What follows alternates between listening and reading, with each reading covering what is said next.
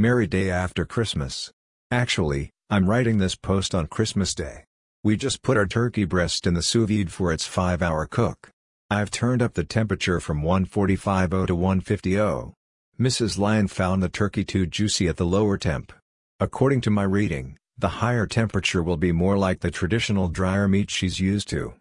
We don't have many holiday traditions beyond the big turkey dinner. I'm getting a Christmas present I'm sure not to like, a spanking. Mrs. Lion started to spank me on Christmas Eve, but I had to stop because my shoulder was hurting too much. It had been sore all day. She made it very clear that I would be getting a very thorough beating today. I've earned it. She says I've been interrupting her. She hates that. Also, I forgot to return my coffee mug to the kitchen, another punishable sin. She doesn't need any of Santa's elves to help her get me to help. She's very good at that by herself. Could this be the start of a new Christmas tradition? Turkey, stuffing, potatoes, and a very sore lion bottom? I'm not complaining. After all, it was my idea. Over 20 years ago, soon after we first met, I asked her to spank me. She agreed and has never gone back on her word. There have been times when I've regretted making that request, usually when I feel her strapping me down on her spanking bench. Too late, Lion. I know. Am I sorry that I asked her? Nope, not at all. As weird as it sounds, I must admit that spanking has been a positive force in our relationship. No, I'm not claiming that I have behavioral problems that need maternal correction. I'm an adult who is in good control of his life. I know that a lot of men claim that they need their wives to spank them to correct behavioral problems. I'm not in that camp. I find it hard to believe a woman would marry a guy that's incapable of controlling his behavior.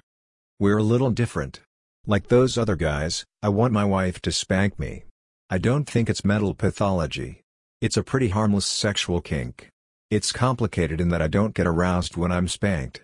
I'm aroused by the knowledge that I will be spanked and the memories of past sessions. There's more to it than that, a lot more. In addition to that sexual kink, it turns out that spanking can also be a helpful tool for balancing relationship power. Our marriage is fairly traditional.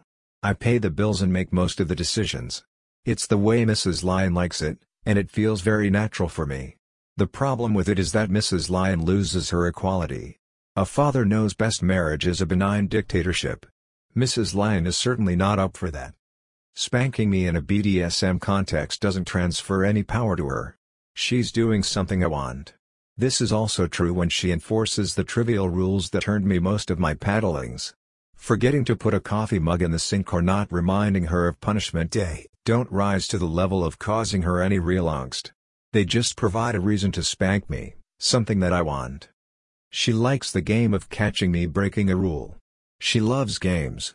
The outcome is a sore bottom for me. It's a win-win. To our surprise, we discovered that I actually changed when we played this game. I stop breaking the rules that get me spanked. Well, I mostly stop. When I slip, I'm back on the spanking bench. I rarely slip again, for a while.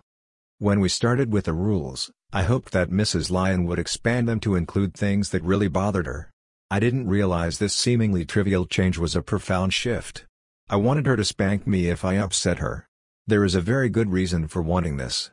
Mrs. Lion has a lot of trouble expressing anger. It's incredibly rare for her to growl or snarl at me. Instead, she internalizes the anger, and it festers until she starts ignoring me. This shuts down communication and makes us both unhappy. I figured that if we simply added rules that covered pissing her off, she would have an easy way to show me how she was feeling. If she can spank me for not setting up the coffee pot, she should be able to do it for upsetting her. It didn't work out that way. I think that the same internal stresses that prevents her from growling at me, also stops her from spanking me. We agreed that spanking to cover interrupting her and other thoughtless behavior would be useful. She pointed out that learning to snarl would also help. I agree. She also worries that if she spanks me when she is angry would cause her to get carried away and hurt me. I disagree. She has enough self-control to spank me safely, even when upset. Sure, she might make it worse for me, but she wouldn't actually injure me. It isn't that I think it is important to spank me while she's upset. It's important to remove barriers that prevent her from expressing her feelings. She also worries that maybe it isn't just me that upset her. Maybe it was work or something else that contributed to her upset. Sure, It could be. My point is that for the dual purpose of remove barriers, and spanking me because I want it, she should disregard those other factors. This is all very easy for me to say, but difficult for her to do. My suggestion is that she keep in mind that I want her to find more reasons to paddle me. I'm asking her for that. Any reason that lands me on the spanking bench is a good one. If we look at this objectively, the purpose isn't fairness or justice, it's finding reasons to do something I want. It's the same game if I forget the coffee pot or I interrupt. Oops, you know what happens now. You always smile when you say that, Mrs. Lion.